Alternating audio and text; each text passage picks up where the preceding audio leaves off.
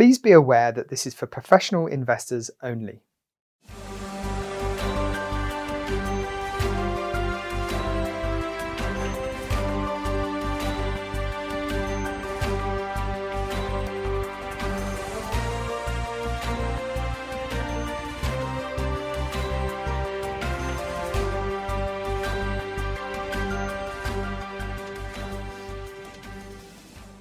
Hello, good morning. It's Wednesday, the 19th of August. It's quite a warm morning. Um, just a quick few things before we get started. Uh, first of all, quick reminder we have simultaneous translations uh, available for you. So you can access them by just clicking on the button below and you'll see uh, the various options there. Also, if you have any questions on this or any other topic, you can always reach us via Nordea Funds at nordea.com. Or there is another button down below that says Q&A and you can click there as well. So this morning we have the second session on our ESG and sustainability related uh, regulation and the impact that it's having uh, on distribution. And uh, the first session was held at the end of July. If you missed that, don't worry. Um, this session, we'll be covering additional topics that we didn't cover in the first one. And you can always go back and look at that one, uh, and we'll tell you how to do that at the end of the session uh, today. Um, I think that's the those are the main points. Uh, we are going to dive a bit deeper into some of the aspects um, that we touched upon in the last session.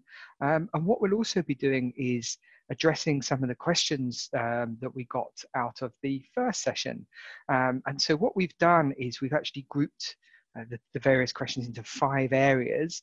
Uh, those areas uh, relate to timelines, so dates, uh, key aspects uh, of the regulation, the sort of status quo where we are today, product classifications and how that's moving on, and then we're going to touch on the fund labels at the end. So those are, are broadly the five areas uh, where we got the most uh, questions that's it. Uh, thank you very much for those of you who did write in. And with that, I'm going to now introduce our two guest speakers.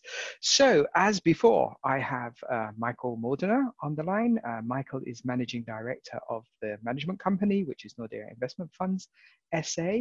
And also today, we are joined by Cecilia Siegbahn. Uh, Cecilia is the regulatory expert for our internal ESG uh, regulation project. So, course, ladies first. Cecilia, good morning. Are you on the line? Can you hear me? Good morning. Ah, Hi. Great. Good morning. And Michael, are you also on the line? Michael, I can't hear you. Yes, Paul. Good morning. Ah, Here I am. Good, Sorry. good. Have you had your morning espresso? Uh, not yet, but I will do that. okay, you're saving that. True. good.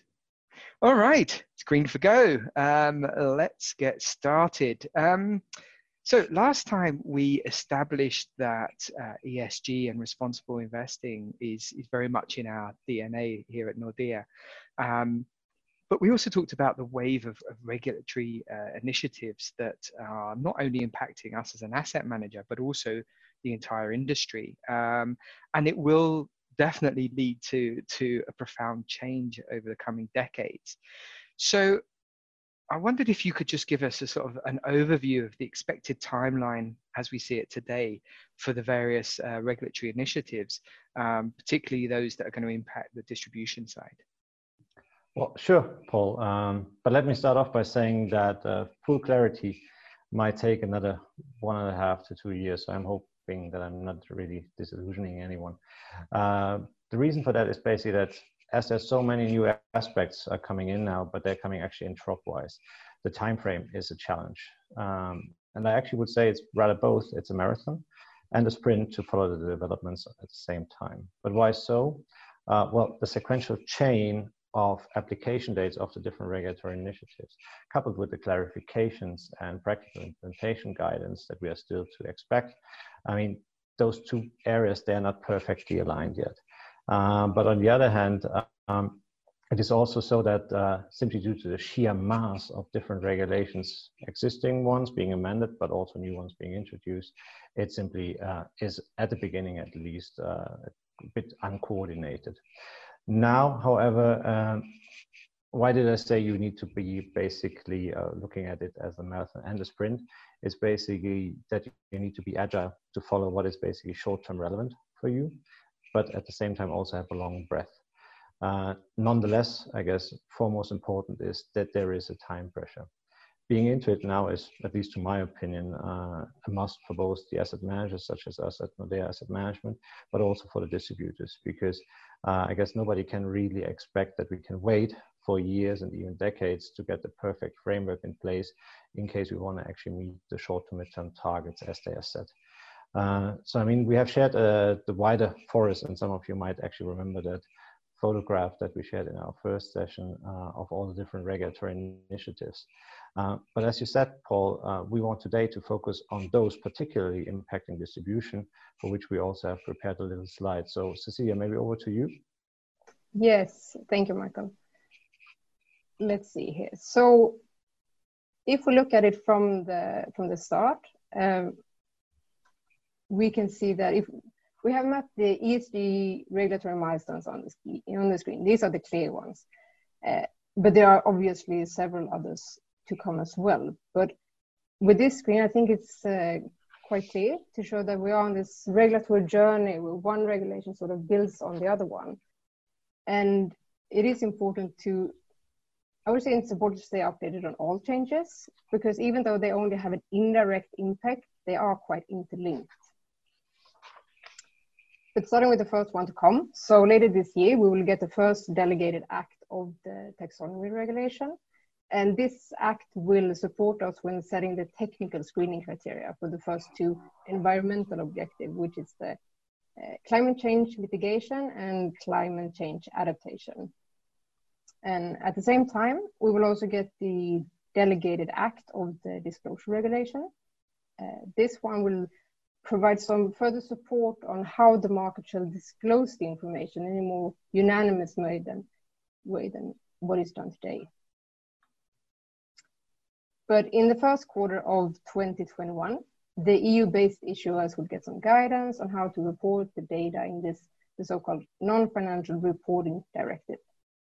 And this will also support us in sort of how to handle the ESG data in the market. And as a general comment, I mean, it will be applicable to the EU-based issuers. So we cannot benefit from the US-based or the emerging market-based issuers, but it's still sort of a step in the right direction. Later on in March, 10th of March, to be precise, uh, the disclosure regulation enters into force. And this one provides information how we as an FMP, we integrate ESG factors in our business model but also how we consider the adverse impact on the investments as such. Um, um, and later on, during the fall, we expect to get the EU eco label on financial products. We also expect to get the second delegated act of the taxonomy regulation. And last but not least, that I think most look forward to is the inclusion of sustainability in the suitability assessment, the target market, and the risk management as they define it in MIFID II and IDD. As a final comment when it comes to the timeline, I think it should be noted that we probably hear more and more voices, both from industry but also regulators.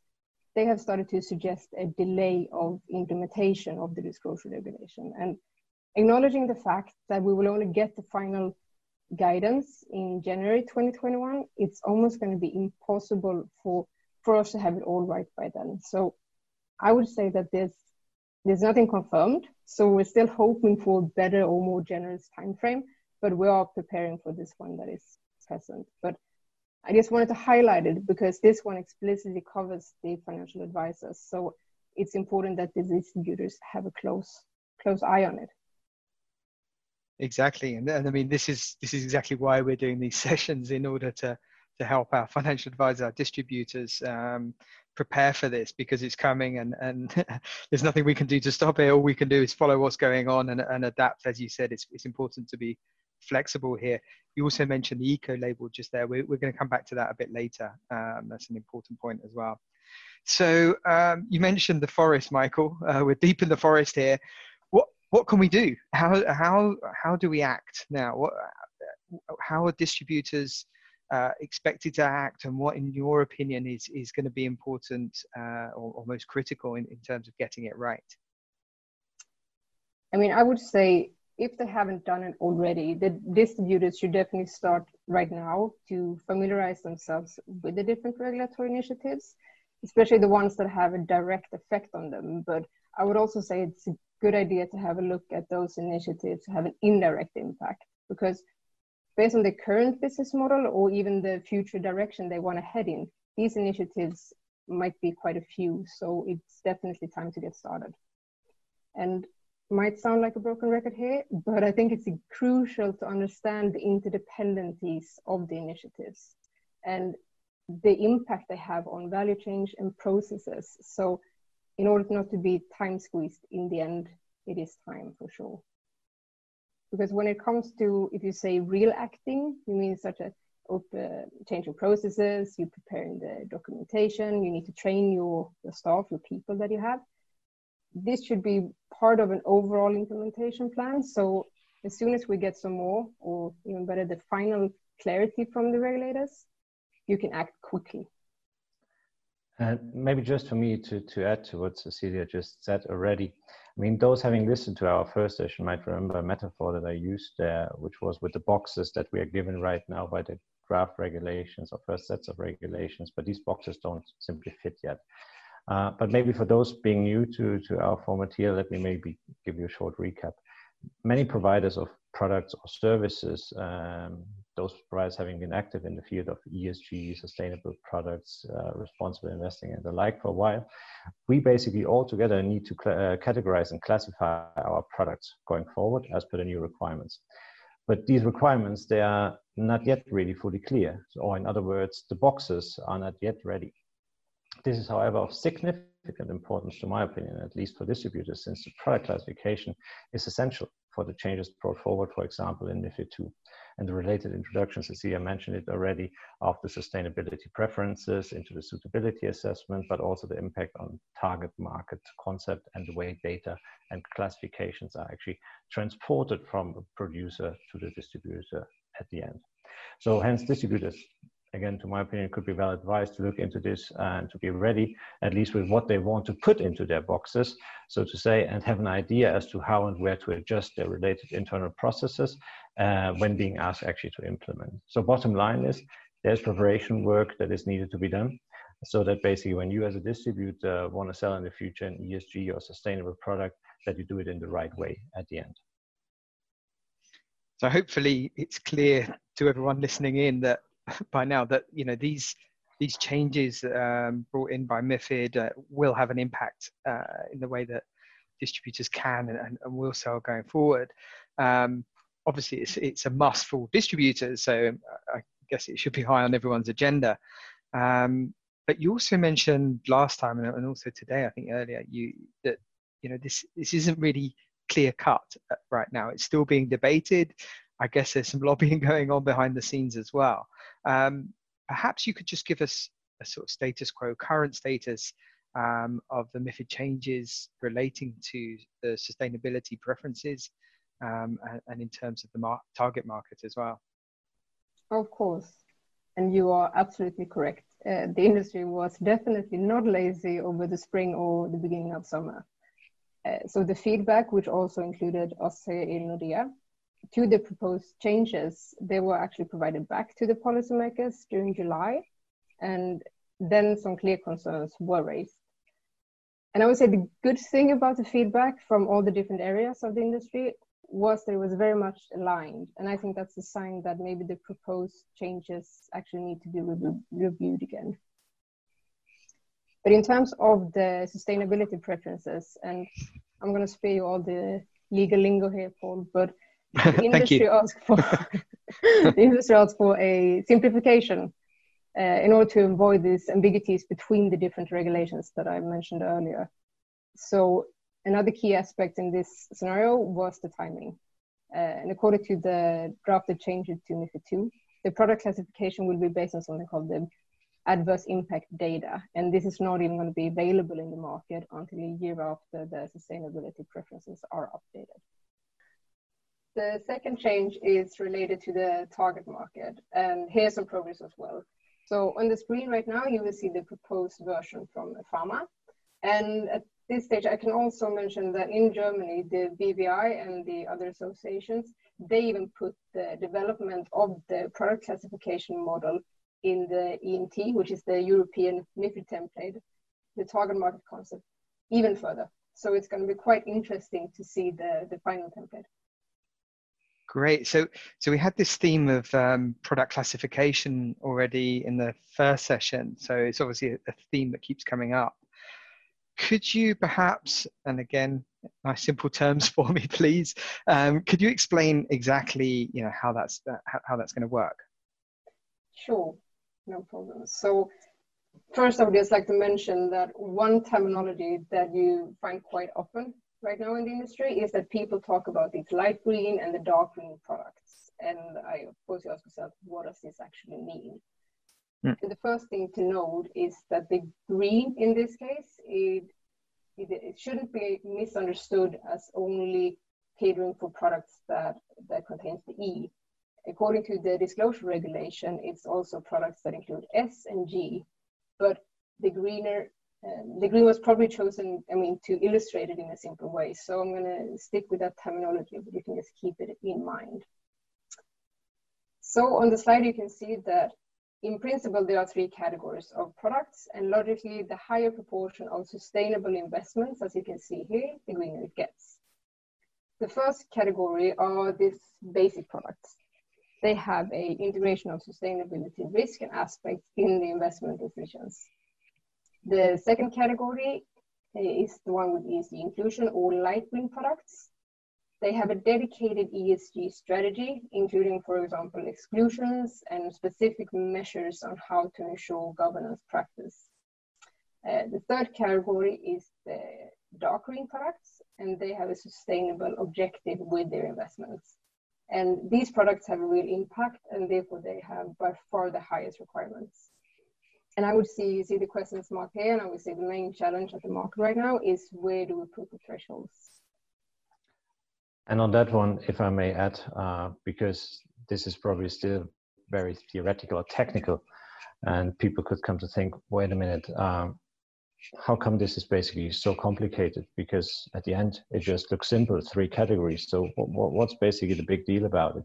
But as usual, the devil is actually here in the detail. And when it comes to distribution, particularly, I would like to emphasize that uh, only the light and dark green products are considered sustainable products. So if a client comes and wants uh, in an advisory session in the future a green or sustainable product, uh, you cannot simply offer the basic ones. But let me try basically what we have said now, uh, simplifying it by means of looking at the purpose of the product classes in the light of the investment objective for a second, maybe. So basic ones, uh, as Cecilia mentioned, these are, besides using some basic ESG characteristics and uh, considerations, focusing mostly on return and the investment objectives.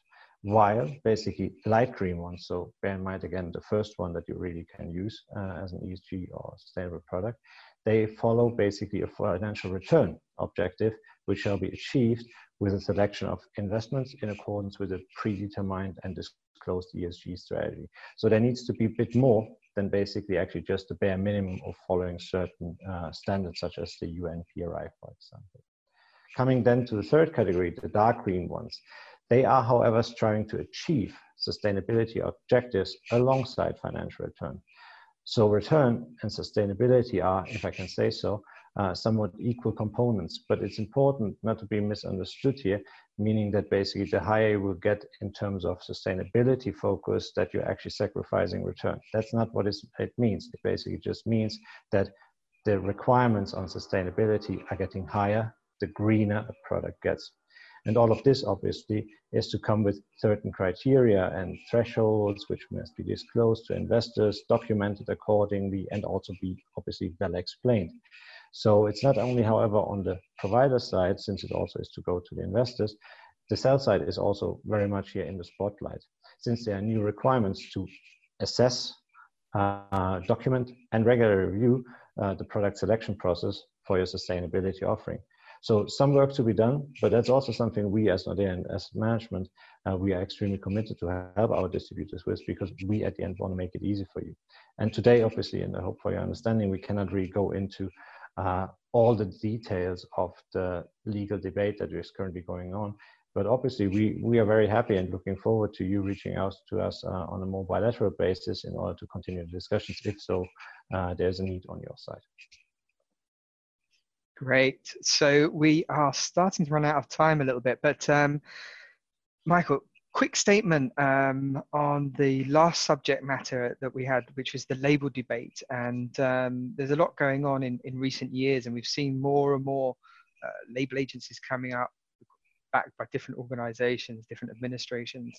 Um, and here on the distribution side, you know, we, we tend to like these because it's it's a, an independent, you know, um, objective kind of uh, uh, insight into the products and, and basically that we can show that we're doing what it says on the tin, if you like. Um, but there's also been this development of the eco label, and uh, Cecilia mentioned it right at the beginning there uh, for financial products, which is sort of EU initiative. Um, could you just shed a little bit of light on on the label discussions and, and what's going on there right now? Uh, okay, and let me try keeping it short, Paul. And thanks for giving me that challenge uh, to put that into a minute or two. Okay, uh, what's going on? You're right, and also we in our product range obviously uh, use labels by relevant providers to label our ESG products. So that's nothing new, and that's also what the market overall has very much adapted to. Now, however, with the eco label, there's a new one to come, but important to remember is that the eco label for retail financial products focuses only on the E aspect, while the other national labels, for example, uh, people know the LuxFLAG ESG label here in Luxembourg, is an ESNG label. Hence, the eco label is not a replacement, or one could think uh, one size fits all for all the other existing ones, but uh, the eco label is rather a European add-on, I would say, focusing on the environmental side. Interestingly, uh, there has just been a study published on an EU level, checking about 100, I guess it was 101 equity ESG funds available today against the draft criteria of the eco label. Outcome is that uh, only three, and you're right, listening to only three would actually fulfill the requirements, which in the first place probably sounds quite disillusioning, uh, to be honest, but it also has revealed as a study one of the major obstacles of the entire framework that the industry is facing right, right now. And Cecilia also mentioned it already, it's the lack of reliable or useful data uh, disclosed by the investee companies, so the ones we as an asset manager would invest in, to enable a proper assessment from our side of their activity. So addressing this data gap on the one side uh, through, for example, the non-financial reporting directive, Cecilia mentioned at least for the European firms, but also sharpening the criteria is of utmost importance, not only for the eco label, but I even would say for all the different regulatory initiatives, including, for example, uh, those where you need to do the sustainability uh, statement, also your famous PI, so PI standing for Principal Adverse Impact Statement, to make those statements at the end actually meaningful and not only meaningful for us as an industry, meaning for us as a uh, producer of products or manufacturer, but also uh, for the distributors and most importantly for the end investor. Now, and I take care of the time, uh, we have seen actually voices coming up, such as, for example, very recently from the French regulator, the AMF, because they actually have been calling out for consideration of an EU-wide ESG label. Because uh, after the what they say proliferation of national labels in the recent years, they think it's probably also time that basically something is done on an EU-wide uh, level. But let's, to be honest, see where this uh, idea is leading us and what is going to happen now, especially after summer and when we're entering into uh, the fall. But regardless of that, uh, one thing, at least to my opinion, is clear, and that's actually that the labels as we know them right now, uh, the existing ones on national level, they all will change or will have to change and align with the new uh, standards in some sort of form or shape in order to not only to remain relevant, but also to be accepted by the industry and by the investors. So this is a debate that is certainly worth keeping an eye on, especially when you as a distributor uh, use labels very much in your selection process. Hope that was still in time, Paul. Yeah, that's all good. That's all good. What we're going to do now is uh, just summarize. So we have um, our traditional key takeaways, and uh, that will be on the screen right now. Um, so again, uh, Michael or Cecilia, if you've got anything you, you that would like to add, then feel free to interrupt. But um, first of all, product classification. So this is the the basic, the light green and the dark green. Remember, dark green means uh, that the criteria are going to be much stiffer in terms of the ESG and responsible investing. Um, so that's something that will be a central factor. Um, sustainability preferences is under review. It's not clear cut yet. We need to stay on top of this. Um, and obviously, depending on which way it goes, it will have, it will impact us in different ways. So um, this is still a moving target, if you like. Um, the third point, the ESG data gap that Michael was just talking about there, it's a key concern, got to be solved. And um, these labels are, a part of that discussion uh, for sure. And then finally, the time horizon where we've already heard there might be a delay in this. Um, let's see see what happens. Um, it wouldn't be the first time uh, implementation has been delayed. Um, so again, this is something that we need to follow closely uh, to make sure that we do have everything ready on time. I think that's it. Any last comments from either of you? No, not for me. Thank you, Paul. No. Thank Excellent. You. Well, then, thank you both very much for your time again this morning. And um, you know, Michael, you mentioned earlier, you know, if if anyone that's listening uh, does have questions about this or needs clarification, either you know in the next weeks or months or in six months or twelve months, please please feel free to use us as a resource. Um, we're more than happy to uh, try and answer any questions that you have and, and provide any clarity that we can around this topic. So please see us as a resource and uh, you know don't be shy uh, to, to ask your questions. That's it. Um, finally, uh, just to mention, next week uh, I have a very special guest. Uh, in fact, I might actually have to wear a tie and jacket, even though it's very warm, um, because it's our CEO who will be joining me next week, uh, Nils Bolmstrand. And he will be here to discuss the asset management industry, um, also how COVID has, has uh, impacted our business.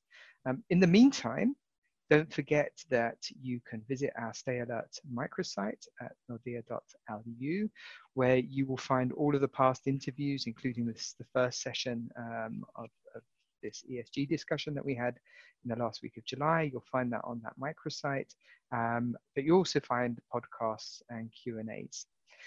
That's it. I look forward to seeing you next Wednesday. Till then.